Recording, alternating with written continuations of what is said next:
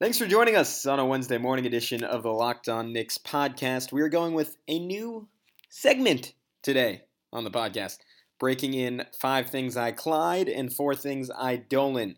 Blatantly stolen from Zach Lowe's 10 things I like and don't like. We're going to break down the Hornets, Pacers, and Suns games through the means of little idiosyncratic qualities of both players and team wide trends that I have noticed, and uh, either Clyde or Dolan. You can figure out which one's which. Let's get into it next on the Locked On Knicks podcast. You are Locked On Knicks, your daily New York Knicks podcast, part of the Locked On Podcast Network. Your team every day. You are Locked On Knicks, your daily New York Knicks podcast. I'm your host, Gavin Shaw. If the audio is a little quieter than usual, it is because it is 1:16 in the morning and there are people sleeping. So I apologize for that. Slight change in the schedule for this week. Um, the original plan was to have this episode come out uh, Tuesday, and then to have Jonathan Macri of Knicks Film School on Friday, and we actually already recorded that one, and I think it went really well. We are discussing um, actually ranking in order from least likely to most likely um, every player on the Knicks roster in terms of their all star viability. So, who's most likely to make at least one all star game in their career? I think it was a fun exercise and a good excuse to just kind of go over the long term upside of again just about everyone on the on the Knicks roster. So that was a that was a whole lot of fun. And uh, as always, I, I've said it a couple times on this podcast, but if you haven't, I encourage you to check out uh, Knicks Film School. They really do Great stuff.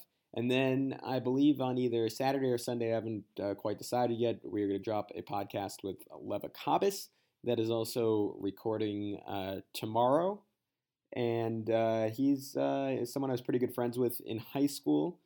Uh, went to Cornell for college, so you know he's, he's much smarter than I am. Uh, Arizona State here, so polar opposites.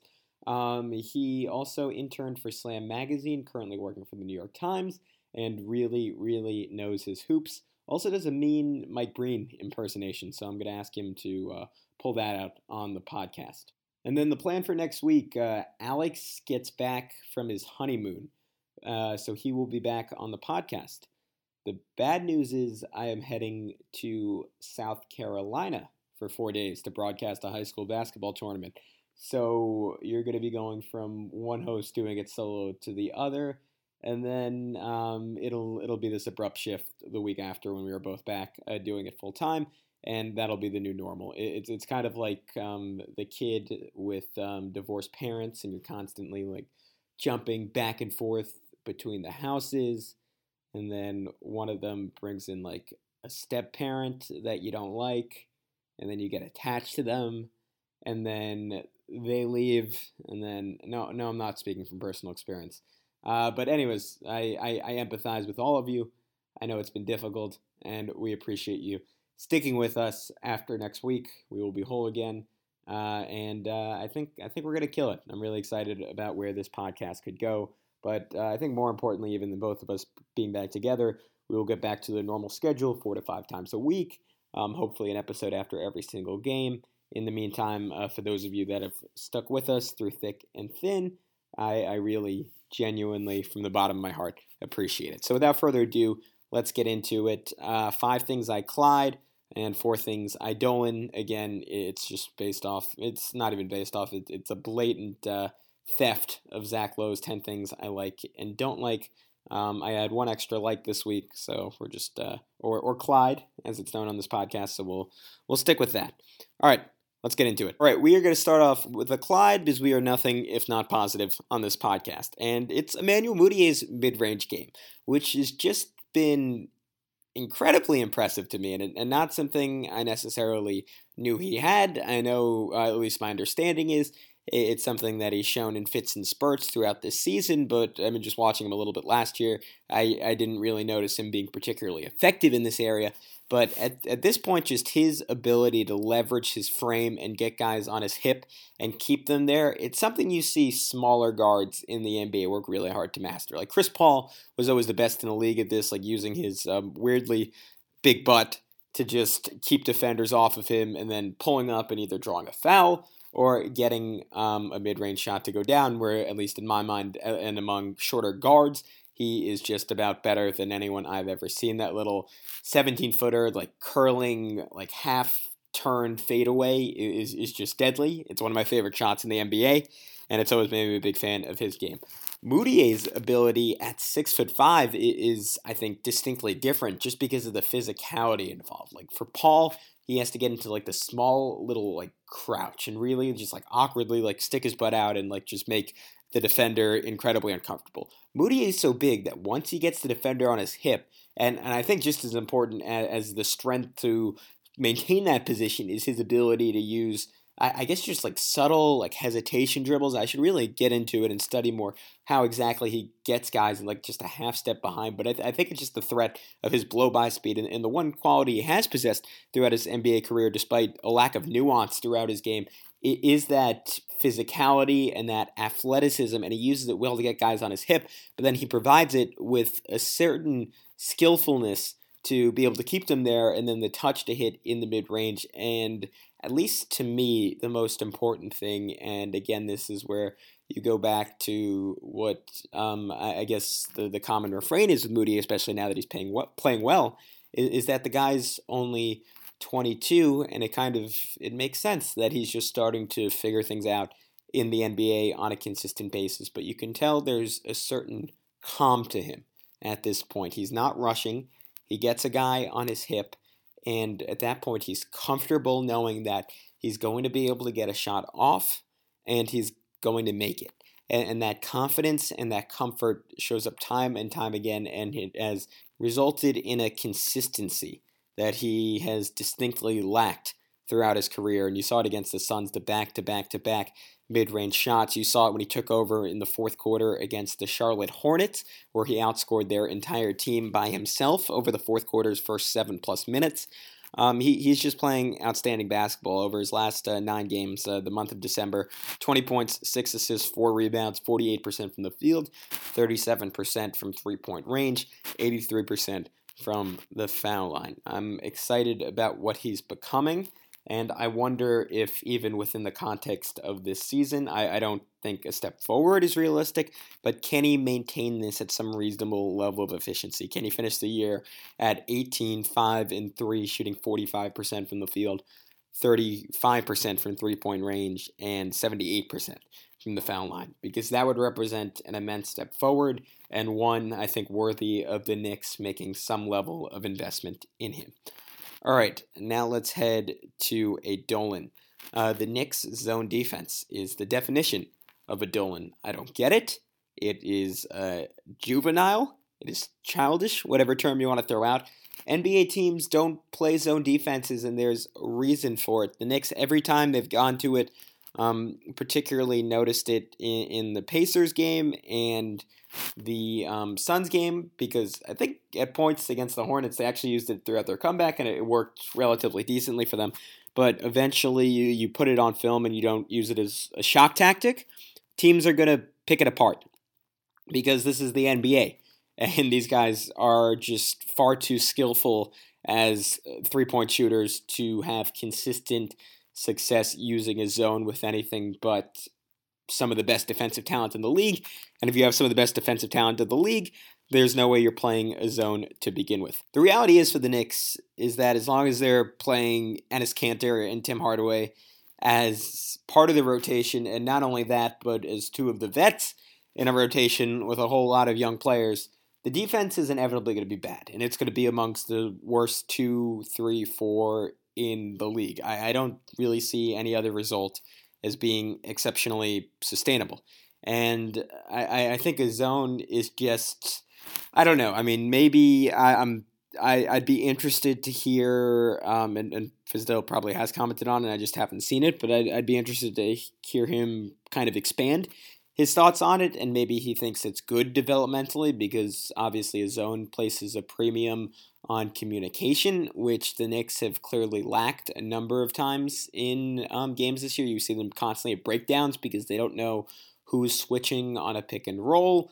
And in the zone, they've had similar breakdowns because they're uh, they have two players covering one area, and they've uh, multiple times, like particularly when Enes Kanter is in, have left guys wide open in the dunker spot, and that's obviously resulted in automatic finishes. So I'm I'm curious what the rationale is and whether Fizdale thinks it's developmentally um, a positive. I would say that you should let someone like Kevin Knox get as many reps as possible guarding NBA wing guys. Let him take his lumps keep working on um, both his ability to communicate and get lower in his stance, which I think has been one of his biggest problems so far, and continue to improve his lateral quickness. But um, I, I, I think I think it's pointless. I guess is what I'm saying. All right, with that, we'll take our first break. We'll come back, uh, a couple more Clydes, a couple more Dolans for you, and uh, we'll finish on that. Next on Locked On Knicks. Thanks for joining us back on the Locked On Knicks podcast we are getting back into it with a Clyde. And this is a quick one because I don't have a lot of evidence of it, but I saw it one time in the Hornets game and it made me happy. Uh, Mario Hezonja post defense. The guy um, doesn't look overwhelming physically, but he just has a strong base and, and he has that swagger that I think everyone saw coming into the draft when he was talking about how he should have been the number one pick and he I, I, think he genuinely believes he, he's the next Michael Jordan, and nothing that's happened in his career so far could be construed as, as evidence to the contrary. Um, and, and I think that swagger comes out in his post defense. It's kind of like uh, James Harden, who's a poor defender in other areas. Not saying Hezonja is, though. He, he's fine. He's okay.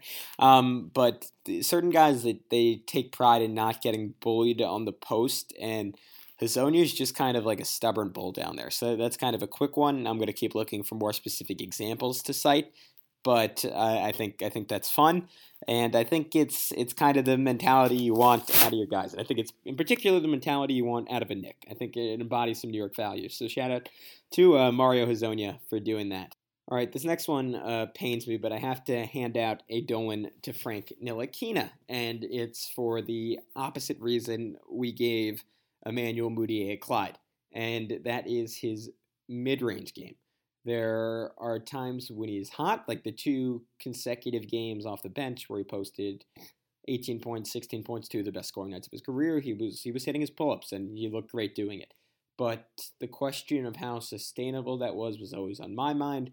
Um, I've heard people on other Knicks podcasts talk about it, and I can't remember. I think it was on Knicks Film School someone made the point that it was just kind of funny that people were were so and I include myself in this um, we're, we're so excited about those two games from Ntilikina, but a lot of the things he was doing to find success were the same things you saw the other two point guards Mudiay and Burke do to find success attack out of the mid range in a way that might not be super sustainable. So I dove into the stats to see how sustainable it was. And from 10 to 16 feet, um, Ntilikina is actually having a very good season shooting the ball, 44%, which isn't outstanding, and it's it's kind of the reason you you want uh, your guys shooting layups or threes because they are inherently, I mean, if if you can get to those spots, because they are generally more efficient than that. But for a mid-range shot, 44% is actually pretty great. Um, where he's really bad and where you've seen him start settling a little bit in these later games is 16 feet out to three point range, where he is shooting a pathetic 32%, and that accounts for 11% of his shots. And his, his shot distribution outside of three point range, which accounts for about 45% of his looks, is relatively even just in terms of the percentage of his total shot attempts he takes within these ranges. And from 16 to 30 or 16 to three point range, excuse me, it is about 11% of his shot attempts. So that, that's a relatively high number considering how bad he is from there.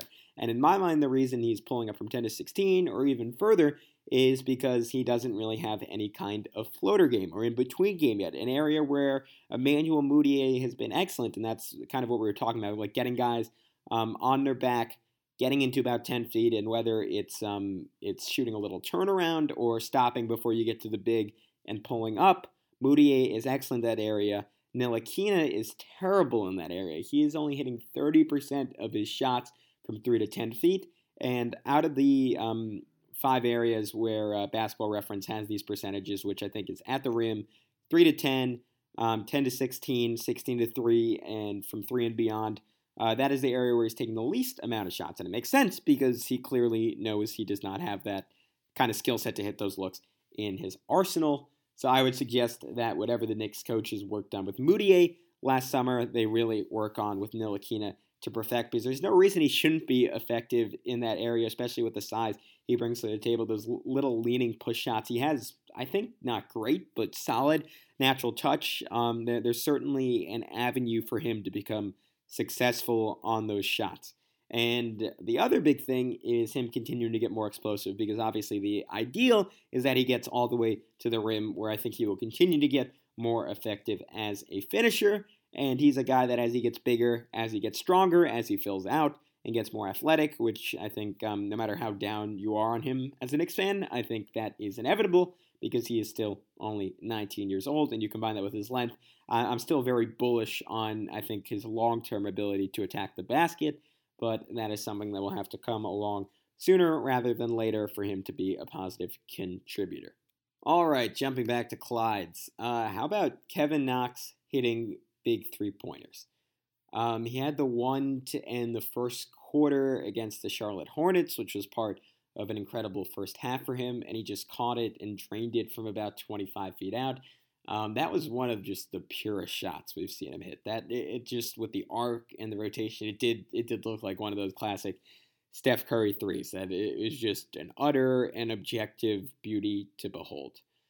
Uh, he had the big one against the Cavs with a minute left, and then the two against the Pacers. One came with four minutes, and one came with 50 seconds. And and the one with 50 seconds, the Knicks were essentially out of the game at that point, so it's hard to quantify it as a clutch three ball.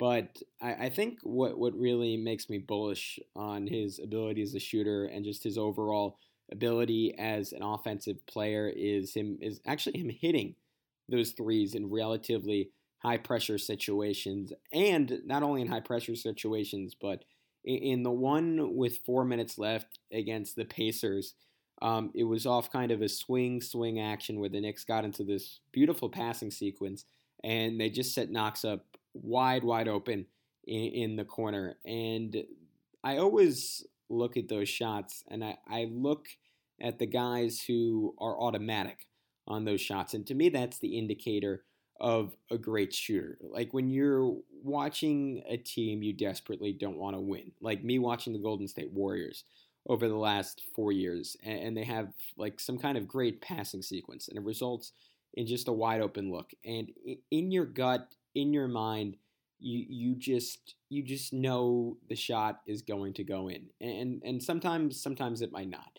But that sense that you get, I think it's an intuitiveness that comes with with watching the game for a long time, and and people who watch the game for a long time starting to get a feel for the game and, and these rhythms that get repeated game after game after game year after year after year. And it's really, I, I think, I, I, don't have any, I don't have the numbers to back this up, but I, I think it's your mind starting to detect a pattern that there are certain guys that are just killers in those situations. And I think it's the combination of talent and having a certain sense of of the moment because those are the kind of plays that are highlights when the shot goes in and the ability to punctuate those plays consistently and to have that little and I think I think all superstars possess this to one degree or or another, but to have that little extra focus kick in on a big moment, on a pivotal three, and just lock in at a slightly higher level, and, and to make those shots feel automatic in, in the minds of people who who watch them. I, I think it's a quality that Kevin Knox, as a teenager, already possesses to some degree or another. And um, I'm probably reading far too much into this, but to me, that's indicative of a guy that is going to be a star down the road, and it obviously makes me very bullish on him. All right, so with that, we will wrap up our second segment on the Locked On Knicks podcast, and when we come back, we will finish up with four quick ones. Um, I think we got let's see, one, two, two more, two more Dolans, unfortunately, and then um, two more Clydes. We'll get into that next Locked On Knicks. Welcome back, third and final segment on the Locked On Knicks podcast. Again, I'm your host, Gavin Shaw. This is your daily New York Knicks podcast that has not been daily and will not be daily probably until the beginning of January. So, again, I apologize for that. It's going to happen. I hope you're enjoying our infrequent but hopefully high quality podcast in the meantime. Um, and wow, I just I, I realized I've been I've been so low energy this episode, and I just I, I think people are probably just in shock because they're so used to James, who I was I was convinced was on on some kind of upper, but I, I think I think it was all all natural and his just incredible energy, episode in and episode out. So I in, in future episodes I will I will strive uh, that that aren't recorded at two in the morning. I will I will strive to uh, to bring that to you guys.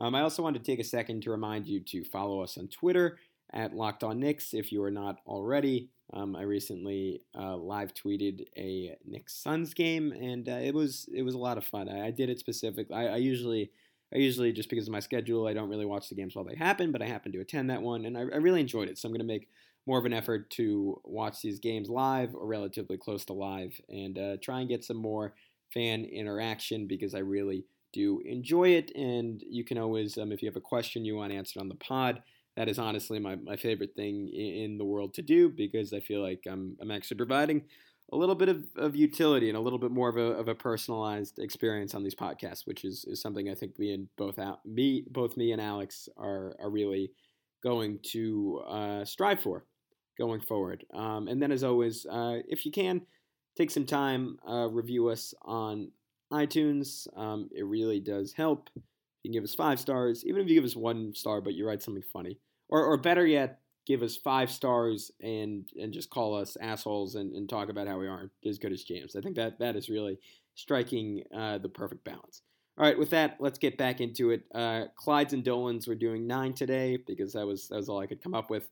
Uh, I think with Alex back, we should, uh, assuming we make this a regular segment, uh, we should be able to pretty easily get to ten. All right, uh, one one slight Dolan that's uh, still kind of a Clyde because it one involves the man himself, and, and two, I thought it was kind of funny. Um, he described a dunk as a dunk shot at one point, and it really I, I started cracking up because I did that um, one time as a PA announcer. Just um, I was doing um, I used to work for the uh, the basketball tournament, which I'm not sure how many of you are familiar with it, but I it, it's it's a lot of fun. It's essentially this um, two million dollar winner takes all tournament that is mostly composed of alumni teams of uh, former uh, or well of, of colleges across the country. Like Ohio State does it every year, VCU has one every year, and then there are a couple of international teams. There's there's a team of basically some of the best Americans in Europe that has won, I think, each of the last four seasons now, and has, has gotten just a, a, lot, a lot of money um, from that. Anyways, I used to be the, the first uh, or the second and third year of the tournament. I was a PA announcer for them. One time I said a dunk shot instead of a dunk, just again to kind of fuck with people, and um, I thought I thought it was stupid but also funny, and immediately got yelled at. So I think the term is kind of triggering for me at this point, but uh, I just thought I just thought it was kind of weird, and uh, I don't know if it was Clyde uh, showing his age a little bit or him just trying to be a little bit offbeat like I was, but I, I guess it's, it's really it's somewhere between a Clyde and a Dolan because I, I, I enjoyed it, but I can understand how other people would find it ridiculous. All right, uh, one that is definitely a Clyde, the Mitchell Robinson just volleyball style dunk. He, he's one of the few guys in the NBA, and obviously Dwight Howard in his prime used to do this. I got to watch Jarrett Allen of the Nets do it a lot over the last two years, but he's one of the few guys in the league who just throws the ball in. And it, I'm spe- specifically thinking of the dunk he had against the Hornets off a lob from Courtney Lee. That was just epic because it was it was this pick and roll where Lee kind of wrapped around the right elbow while Robinson was rolling on the left side. And it was a good job by Lee drawing the defense in the other direction. And Kaminsky was kind of stationed in the middle of the lane, and and I guess in his mind he was back far enough that he could recover on Robinson if Lee tried to get him the ball. But Lee just throws up this one-handed, just like underhanded toss of a lob, and Robinson goes up, catches it with one hand effortlessly, cocks it back, and just tomahawks it in. It, it honestly it looked it looked like something out of a video game, and he's he's only what like twenty or twenty nine games into his career or so and he, I, I can't think of too many guys in the NBA who just look better when they're dunking. He, he is one of my favorite players on this team. I, I hope he, I hope that remains true for the next 10 years or so. I really, I really genuinely do have a lot of love for the guy. Mitchell Robinson, just absolutely awesome. All right, uh, one final Dolan. Uh, Tim Hardaway's absent-minded defense. I, have mentioned I mentioned it. I think the last two podcasts, but uh, again, there, was one time where he just like left Kemba all alone in transition in the first half of the Hornets game. It was like kind of semi-transition, like they were up the court. Hardaway's just kind of looking for a guy, and they kick it to Kemba, and he, he hits probably the the most open three he'll have um, this entire season and it's just inexcusable. It's just a combination of a lack of understanding of the scouting report and who to prioritize in a situation where you don't have the numbers defensively and, and who to come out on. And I, I, again, that just comes down to situational awareness. And then it was just, I, I don't know, there are just so many times with Hardaway where it seems like he's so indifferent defensively. And I know that he carries a relatively heavy load on offense, but given the fact that he's he's a good player but not a superstar on that end, I, I just don't think it's an excuse for him to slack off in the way he does defensively, especially with him making the kind of money he's making and him being an example to the younger guys on this team. I know it's not news to anyone that he's not a great defender, but it's just it's just frustrating to me that you don't. And he, he occasionally has good plays, like he did like a really nice block, I think, on Walker or slash steal, um, misremembering it, um, in the final minutes of that Hornets game. So we, he occasionally has flashes, but I would just like to see more consistent effort from him, and I think it would be a good tone setter for the younger guys on this team. All right. Uh, oh, sorry. Yeah, so that was my final Dolan.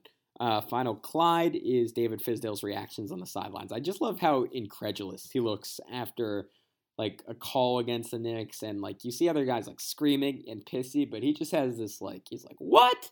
Like every time they get a bad call, and like I don't know, he's like and he like scrunches up his eyes in like kind of a funny way he's he's just great. He's he's, he's so expressive. My my favorite one was um, when Mudiay almost hit just like one of the highest degree of difficulty buzzer beaters have ever seen. Like I think Clyde referenced um, uh, J.R. Smith's um, the one he had against the Suns like four or five seasons ago. And this one, like Mudiay was like curling around and like he was like dribbling left and like fading to his left and it just rattled in there.